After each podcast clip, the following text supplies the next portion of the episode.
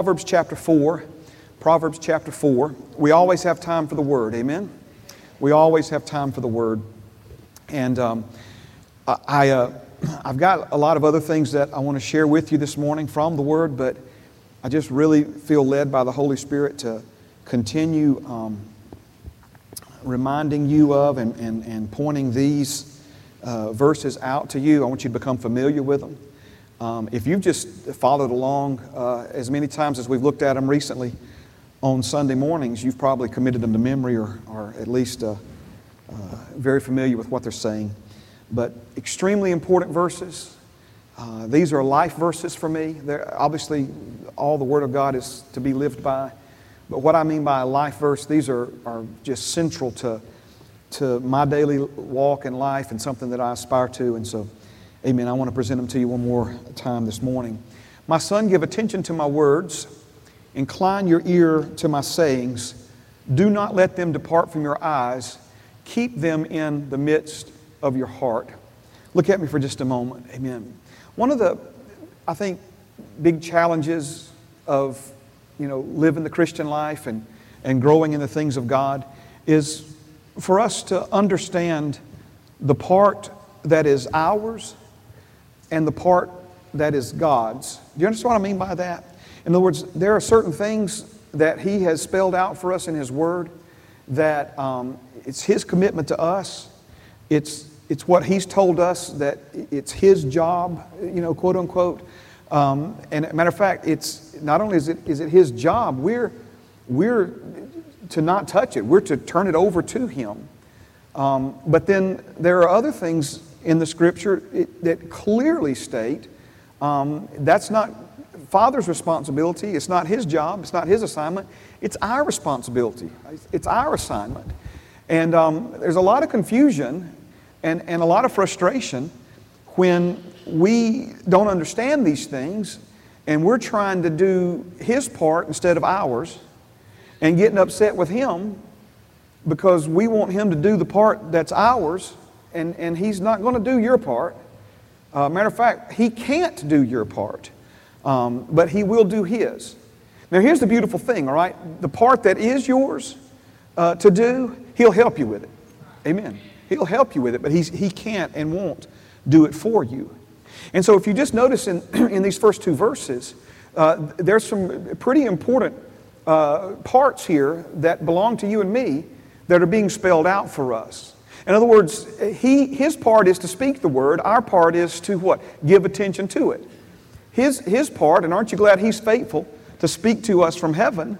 That's his part. Our part is to incline our ear to his sayings above all the other voices that are, uh, you know, scrambling uh, to, to gain our ear and our attention.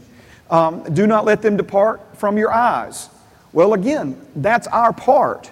That's our part. Now, let's again personalize this um, in the same way that Father can't do your part for you, but He can help you.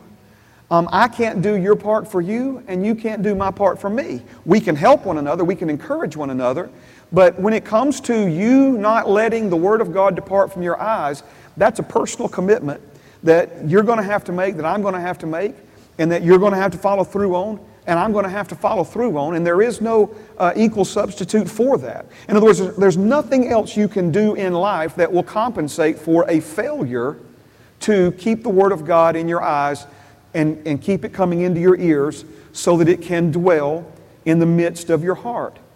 Well, there's a, a lot of, we could teach a lot of things from these handful of verses here. But remember, David was the one who talked about hiding the Word of God in his heart. Hiding the Word of God in his heart.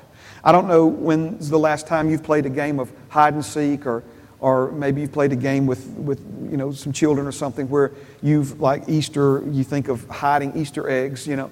Um, so the idea of hiding something, it's speaking of a deliberate, intentional act. In other words, there's some, there's some thought put into um, hiding something. Now, if it's not a game, but you're legitimately trying to hide something from someone uh, that you don't want them to find, well, you know, the deeper you can, you know, dig and the, and the, and the greater you can conceal it, the better, right? So when David said that he had, he had hidden God's word in his heart, um, he's talking about that, you know, this idea of, of, of digging deep, deliberately, intentionally, uh, putting it there, placing it there, right? Um, and he goes on to say, so that I might not sin against God. It's, it's been said that the, um, the kings in uh, Israel, that, uh, that God wanted them to have uh, a copy of, of His Word in their own uh, handwriting, uh, and, and for them to keep that with them. So, so the idea is that um, they had not just read what God had said as the leader of His people, but they had made a personal handwritten copy of it. Um, well, how many of you believe that would be something good, uh, you know, for, for us? Uh, I'm not saying the whole Bible, but, but, you know, when's the last time you've, I guess today it would be texting it, you know, I don't know. But um, there's something about the, the action of, of writing something. Um, one of the things that I love to do is take a scripture and put it in my own words. Amen. Amen. Not taken away from the meaning, but just an, another way for me to remember and to recall it and to keep it in the midst of my heart. He goes on to say, For their life to those who find them and health or medicine to all their flesh, keep your heart with all diligence, for out of it spring the issues of life. Verse 20, 21, and 22 are uh, practical instructions for the fulfillment of verse 23 keep or guard your heart. Keep or guard your heart, not with some diligence, but with all diligence. And why is this so important? Because from your heart spring forth the issues of life. Now, just one thing that we've said along the way is that you can't keep the devil out of your life if you won't keep his thoughts out of your mind and his affections out of your heart. We are the gatekeeper for our own hearts. Amen. And we have to be very aware of what we allow in and what we keep out. Jesus said in John 14, 1, if I could review for just a moment, He said, Let not your heart be troubled. You believe in God, believe also in me. Let not your heart be troubled. Literal translation of this do not allow your heart to be agitated. Do not allow your heart to be agitated. You believe in God, believe also in me. In the same way that uh, verse 23 is a practical, uh, I'm, I'm, sorry, verse 20, 21, and 22 of Proverbs 4 are a practical uh, instructions to do what verse 23 says keep your heart with all diligence. Um, we have that same combination in this verse. When Jesus says, Do not allow your heart to be troubled, do not allow your heart to be agitated, he would have never told us to do that if this was not something that, that we had control over, right? But he also, in telling us to not allow our heart to be troubled, he told us how to effectively do that, practically do that. You believe in God, believe also in me. Take that word believe and just substitute trust, right? Believing or trusting is the opposite of and the key to not allowing your heart to be troubled. Let me say it another way. If you're allowing your heart to be troubled, that's a really sure sign that you are not trusting God in that particular area or for that particular thing. Right? The, the concept behind this would, like your heart being agitated or troubled, uh, would be like worry or stress or anxiety, um, allowing thoughts and things into your heart that um, take your heart from its natural state, which is settled and calm, and keep it stirred up, right? We allow things in that trouble or agitate or stir up our hearts. The, the answer to practically, effectively not allowing your heart to be troubled is to trust or believe in God. Amen. So remember what he says. Uh, maybe we'll get there in a moment, but in Hebrews 4, he said that we enter into our rest how? By faith. By faith. Now, um, let's go again to 1 Corinthians chapter 3 and verse 9. 1 Corinthians chapter 3 and verse 9. Praise God. Okay, so if you normally uh, enter uh, the sanctuary from the doors uh, on my left, if you're facing the back, um, there's a good chance you missed the produce aisle on, on this hallway. Amen. So again, uh, Brother Ed blessed uh, this family of faith with some beautiful produce. Um, brother, that, that cucumber, I had to ask somebody what that cucumber was. I'd never seen one uh, shaped like that or that long out there. So anyway, um, so please uh, be blessed by the tomatoes and squash and, and whatever other good things um, are out there. Praise God. All right, 1 Corinthians chapter 3 and verse number 9. I want you to find it in your Bibles if, if you would take the time to do it. I think this is a verse worthy of, of somehow highlighting or noting um, in, in, uh, in your Bible. Praise God. And, and uh, if you color code things or make notes out beside things, this is a verse that goes to, uh, well, it explains a lot of things, but one of the key things that it, that it, that it reveals or explains to us is something about you, um, something about the way God created you that you may not have understood yet, okay? And um, so it says, 1 Corinthians chapter 3, verse 9, For we are God's fellow workers. You are God's field. You are God's building. For we are God's fellow workers. You are God's field. You are God's building. Now, clearly, the context here is that Paul is talking about other colleagues of his that have also labored among the people there in Corinth. And they, in their immaturity, uh, would basically align themselves with a certain minister or, or apostle, and, and um, because, you know, their different notoriety and fame and that sort of thing, um, you know, they would say things like, well, I was born again under Paul's ministry. Um, and, uh, you know, so like Apollos, again, was another uh, minister in, in, that day, maybe not as well known uh, as, as Paul.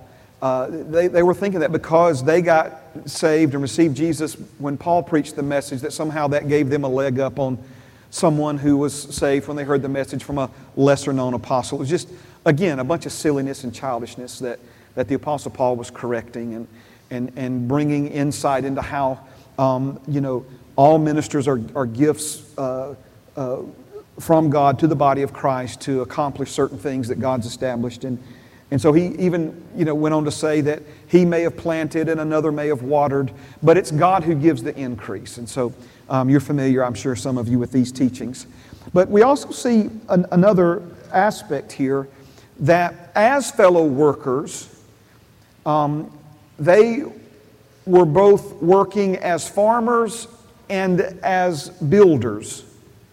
As farmers and as builders, um, because you are God's field and you are God's building. Now, in other places, we even see where the Holy Spirit inspired Peter uh, to use similar terminology when he talked about how each one of us are uh, living stones. And uh, in our study on giving uh, Jesus and God, the Father, and the Holy Spirit the places they deserve in our lives, um, we looked at how Jesus is the chief cornerstone.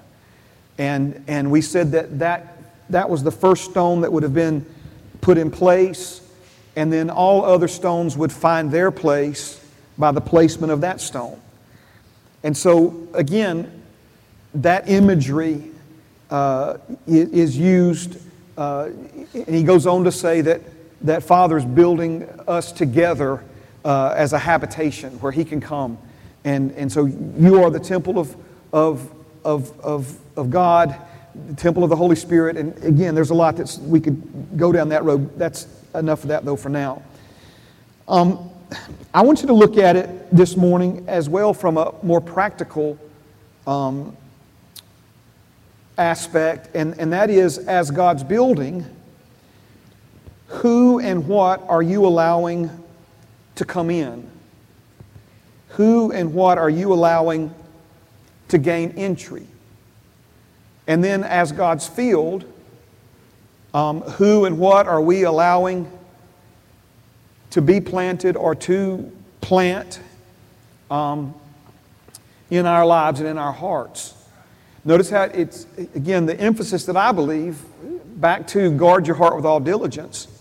Um, so, if your heart is a building, um, who and what are you allowing to come in and out of that building? You shouldn't just allow any person into your heart. You shouldn't just allow any person into your life. We were talking about this in the, in the Ephesians class, and, and um, if you read the story of, of, of when Father God brought his people out of Egyptian slavery, if you read that carefully, you're going to see that, that there were people who were not um, descendants of Abraham. They, they were not of the nation of Israel, um, who just decided to get on up out of Egypt and go uh, when, when all the Israelites left. Uh, the problem with that, though, was that they didn't know God, they didn't belong in the promised land, and they weren't interested in going to the same place that God was taking His people. And, and so they allowed people into their lives who weren't going in the same direction they were going in, who didn't want the same things that they wanted, who, who weren't pursuing the same things they were pursuing. And it wound up causing them issues, it wound up causing them problems. So, again, if your heart is a building, you got to be careful who you, you know, think about your own personal home. You don't just let anybody come into your house. Now, I know some folks are a little more, um, let's just say, diligent where that's concerned or not. You know, they, they leave the chain in the door and crack it, you know, and look through and that sort of thing. But when it comes to guarding your heart, you, you, I want you to have that kind of mindset. You know, that don't just let anything in your heart that, that, that knocks on the door of it. Amen. Amen. And so, as God's building, who and what are you allowing to come in? And as God's field, who and what, first of all, what are you allowing to be planted there? And who are you allowing to plant in your heart? Again, you shouldn't just let anybody plant uh, things in your life. Um, the Bible clearly says that there are a lot of people who have wrong motives and a wrong heart um, when it comes to the Word of God. They're handling it deceitfully. Um, and, and, and so, again, we should be uh, diligent to guard our heart when it comes to um, what we allow in, who we allow in, and in the case of planting there, who we allow to plant in our lives. Now, this word field means what you think it means a, a piece of land ready for planting. The Amplified Version says, You are God's garden. You are God's piece of land ready for planting. Somebody say amen to that now. I know we covered some of this last week, but I really, you know, the Holy Spirit is really helping us here by explaining this to us, by, by giving us these verses.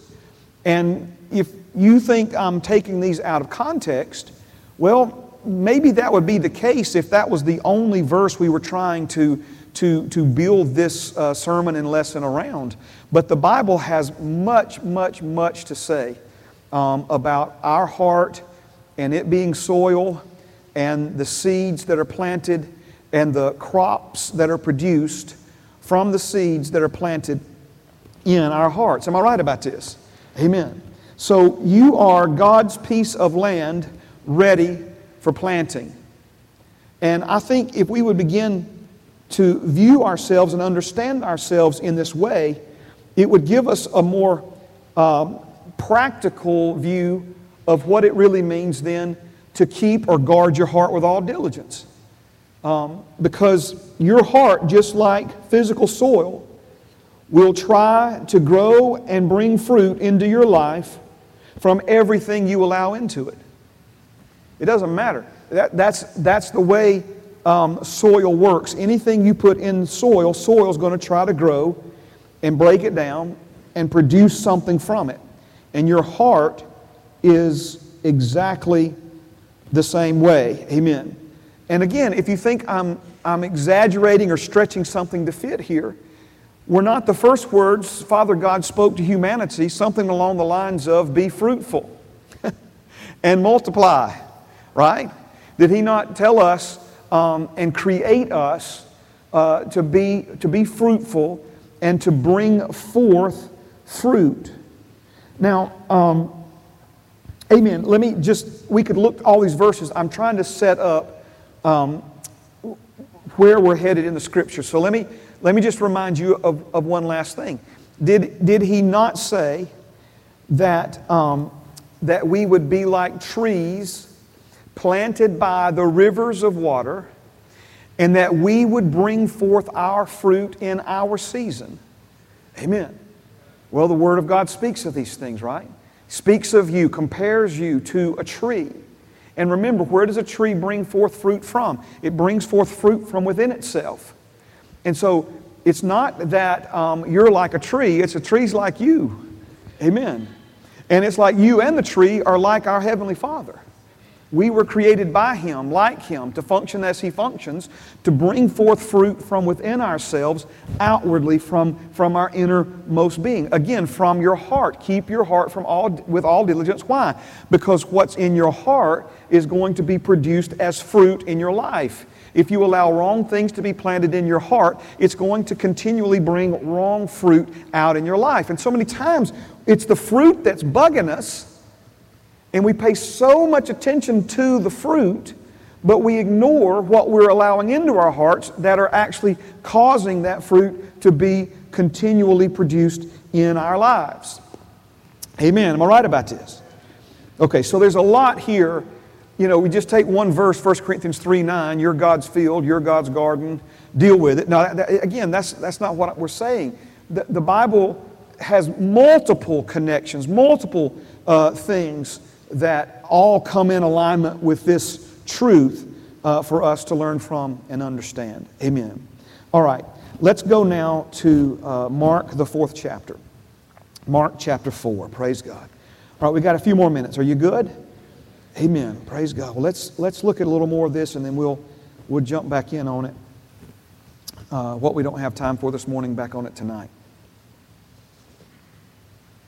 And we will be having service tonight. I know we took a, um, a Sunday night off last Sunday night for Father's Day, and um, so thank you for your faithfulness. Amen. All right. Mark chapter 4. Now, this parable that we find in Mark, the fourth chapter, um, is referred to as the parable of the sower. And that's S O W E R and, and it's talking about someone sowing or planting um, seed, okay? The parable of the sower. One of the things that helps me just with the idea of, of the word parable is put, put C O M in front of it. Comparable, okay? It's a comparable. So the idea is that Jesus has come to this earth to teach us um, heavenly truth. He's, he's come to reveal to us um, the wisdom of His world. And remember now, everything you can see in this world came from Jesus' world, if you will, the, the realm of the Spirit uh, that you cannot see. The Bible says it this way things that are visible came from that which is invisible. Okay? So if the realm that you cannot see created the realm that you can see, which would you think is the greater realm? The realm that you can't see. In other words, not only does the realm that you can't, not only is the realm rather that you can't see greater, the realm that you can't see has controlling authority over that which you can see. I like to simplify it this way there's more to life than meets the eye. And we've all had different kinds of experiences in our lives that we, we know there's more going on here than we can explain. There's more going on here that, that, than what can, can be rationalized with, with, with human logic or human understanding. So that's the realm of the Spirit. That's, that's God's world. Amen. And so we see that Jesus came from that realm and became a man. The Word became flesh and he dwelt or lived among us. This is what the Bible says in John, the first chapter. All right? Now, oh, thank you, Jesus. So let me, if I could simplify the word becoming flesh, um, it just simply means that Jesus was a living, breathing expression of the divine mind, of the divine intelligence. All right? So Jesus came not just to tell us, but to show us. He didn't just come to, to teach us, but to live it out in front of us the wisdom of God, the greater or, or higher wisdom of God. Okay, now, how is Jesus going to bridge this gap? We, we talk about um, a generation gap. Amen. And there is a new culture that is alive and well on planet Earth. It's the digital age. And um, I've been reading a book, it's, it's, it's a fascinating book. And, and one of the points that he makes um, about a new culture is how the roles in a new culture are reversed, right? In an established culture, it is the parent's responsibility to teach the children um, the ways and even the language, right, if you will, um, of their established culture. But think of families that immigrated here, like, say, from Italy, okay? Well, now they've been exposed to a new culture and the roles reverse. Many times it's the children who teach the parents. Them right about it, okay? Anybody in here ever asked their grandson or daughter to help you with your cell phone? See, again, it's a new culture that the, that the children pick up and understand quicker, right? And so now they're helping the, they're, te- they're teaching us the lingo. They're teaching us, um, uh, you know, I'm trying to think what, uh, you know, like, anyway, praise God. My children get, you know, did you Facebook that? You know, using Facebook as a verb and these kinds of things, right? They're like, Dad, you know, anyway, so praise God. So again, we're talking about a, a new culture here, and so there's a gap that, that has to be bridged, a generational gap that has, that has to be bridged. Well, Jesus wasn't just dealing with a generational gap, he, he was dealing with a kingdom gap. He was dealing with, how about it? The Bible says this way in Isaiah 55 that God's ways are higher than our ways. How much higher? Higher than the heavens are above the earth. That's a big gap, my friend. That's a big gap, right?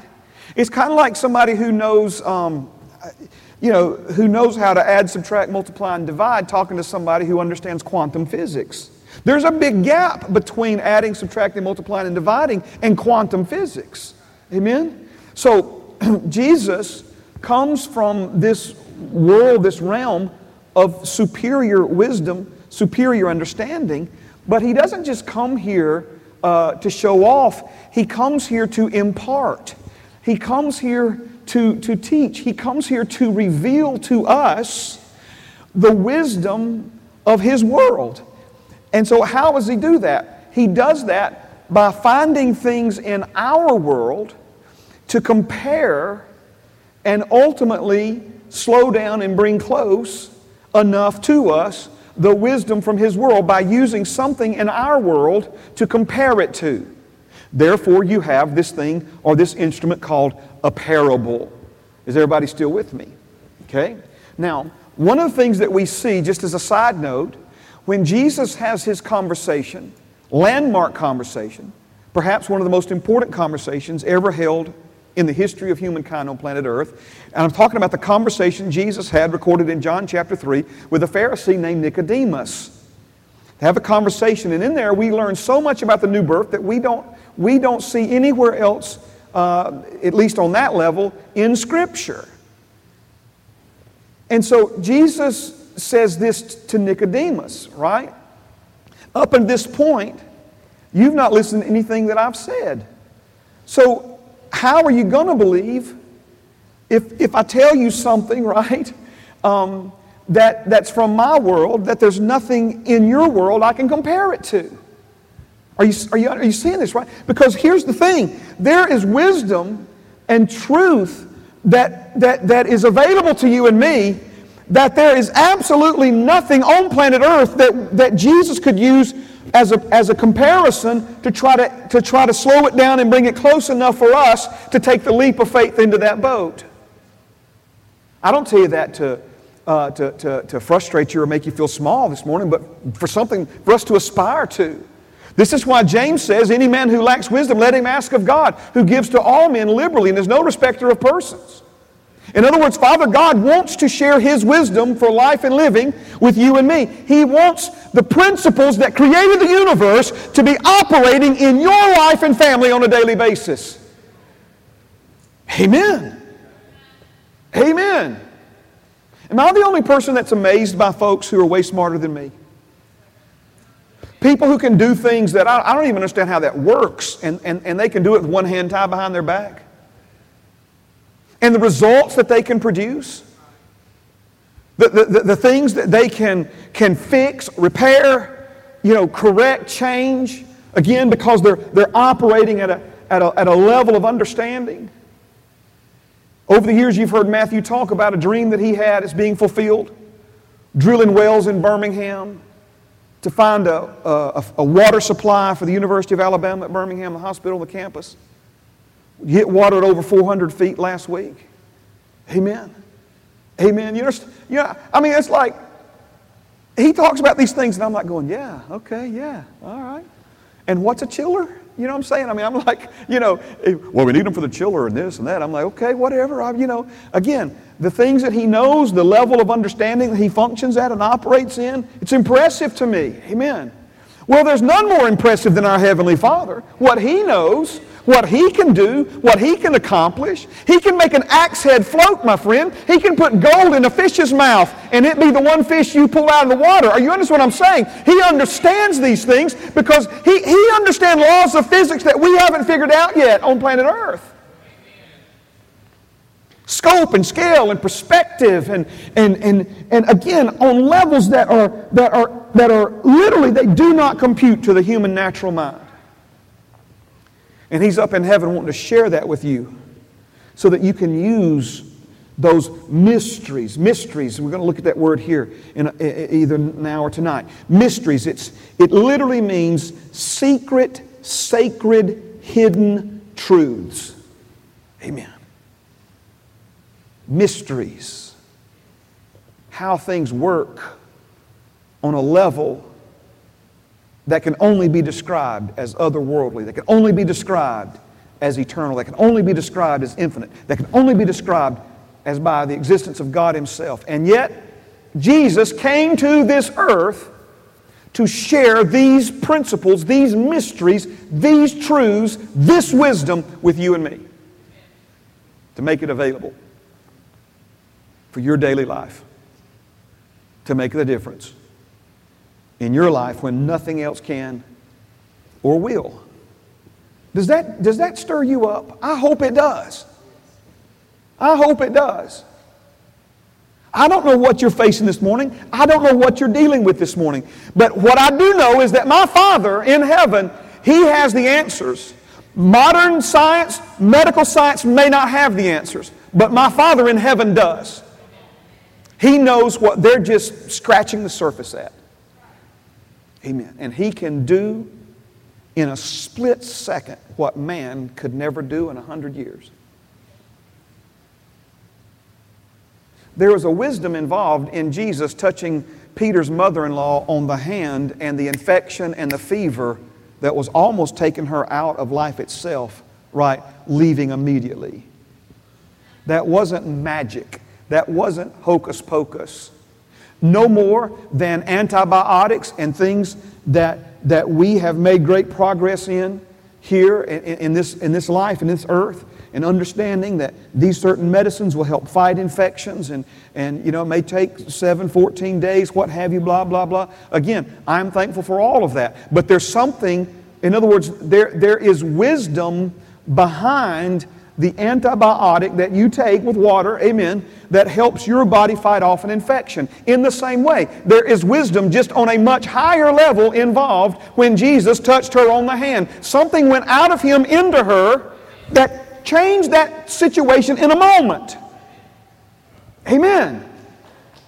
That's the level of wisdom we're talking about here. And again, it's higher than our ways, higher than the heavens are above the earth. But Jesus came from those heavens to this earth to impart that wisdom, to hand it out, to make it available to us. If you read his first sermon, it's chock full of all kinds of this basic fundamental stuff, right? Give and it'll be given unto you. Right? Amen. See, the wisdom of man says, hoard it up. Wisdom of man says, elbow and, and crawl over people and, and, and whatever you got to do to get ahead. And, that, and that's how you work your way to the top. No, Jesus said if you want to if you want to wind up at the top, deliberately go to the bottom. You say, well, no, I don't know. No, humble yourself under the mighty hand of God and He'll leave you in a, in a debased state. Is that what it says? No, humble yourself under His hand and He'll exalt you.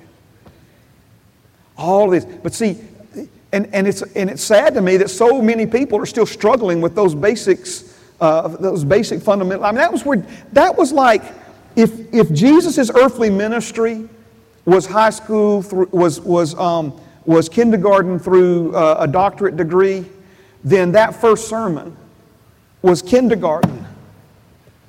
That first sermon was just, hey guys, you know, and we've got to learn to get along here. You got to learn how to pray for your enemies. And when people offend you, it's bait that the devil's putting in front of you to just keep you chasing your tail. Don't take the bait. Don't fall into that trap. Um, if you want to be like your Father in heaven, show mercy and kindness and love to people who may not show it to you first or who may not ever show it back to you. He's just, again, giving us these basic fundamentals, but he builds on it from there, right?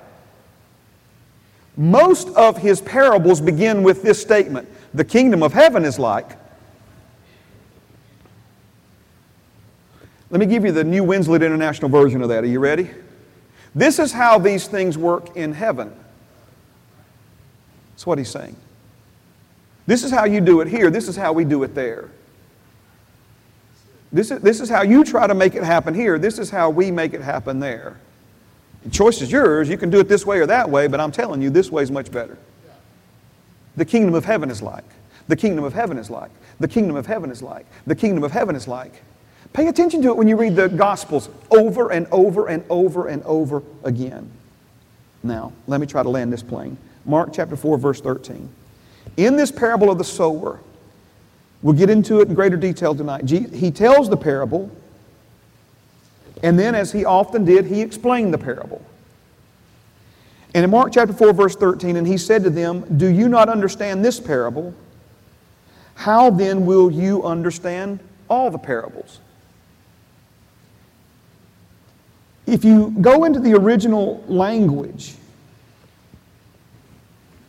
what Jesus is literally saying here goes something like this If you do not understand this parable, it will be impossible for you to understand all the others. I refer to this parable as the master key parable. In other words, it's the understanding of this parable that unlocks the understanding of all the others. Amen. Man, where does the time go? Singers, musicians, if you would, please come.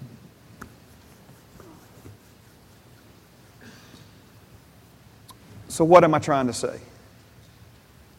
We need to understand this parable. We need to make really, really, really sure that we understand this parable and what he's saying here. Now, let me, I know y'all can't hear me when y'all get up here, so we're going to fix that soon. But let me just, are you still good? You still with me? Luke recorded it Mark recorded it and Matthew recorded it. The Holy Spirit saw fit, that's how important this is, for three of the four gospel writers to record this parable. And as is the case with multiple teachings, uh, I'm, I'm sorry, with other teachings that are recorded in multiple gospels or certain miracles that are recorded in multiple gospels, read all the accounts. It's because it's, they're not confused. It's each one saw it from a different perspective and included different details than the others. And by looking at all of them together, you get the full, uh, more full picture, fuller picture. in, in this parable, the disciples asked Jesus, they said, Why do you keep telling stories? Why do you keep telling parables? They knew there was so much more in him. He would have crowds of thousands and they kept wanting him to tell them the good stuff, and instead Jesus would talk about a man who had two sons. And they're like, you know, what is up, you know? And this is what Jesus said. Jesus said, I tell the crowds parables because it has been given to you to understand the mysteries of the kingdom of heaven, but to them it has not been given. Wow. Now, see, there you go. It's like, well, there goes Jesus playing favorites. No, no, no, no, no. No, no, no. See, again, I'm just, I'm going to explain this in greater detail, but hear me for now, and then we'll pray. Why was it given to some and not given to others?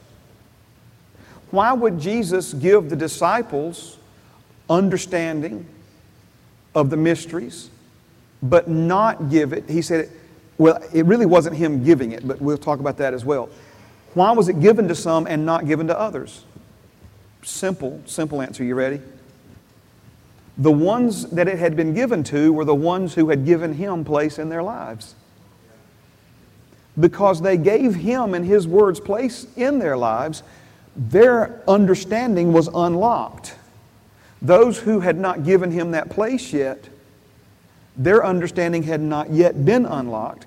And so he's telling parables. The message translation says he was giving parables to try to create a readiness of heart, to try to draw them in, where they would say, you know, wow, I, because it's, remember, stand with me, praise God.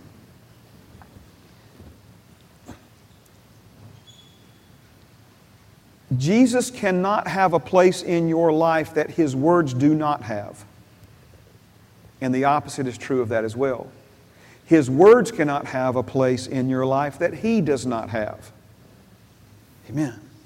So, because a large portion of that crowd that was listening to Jesus that day, because they had not given Him that place, it had not been given to them to understand the mysteries. The ones who had given Him place, once they gave Him that place, it was then given to them. I'll show it to you in scriptures. I got three or four scriptures, three or four different places where it says, like exactly like this. He unlocked their understanding.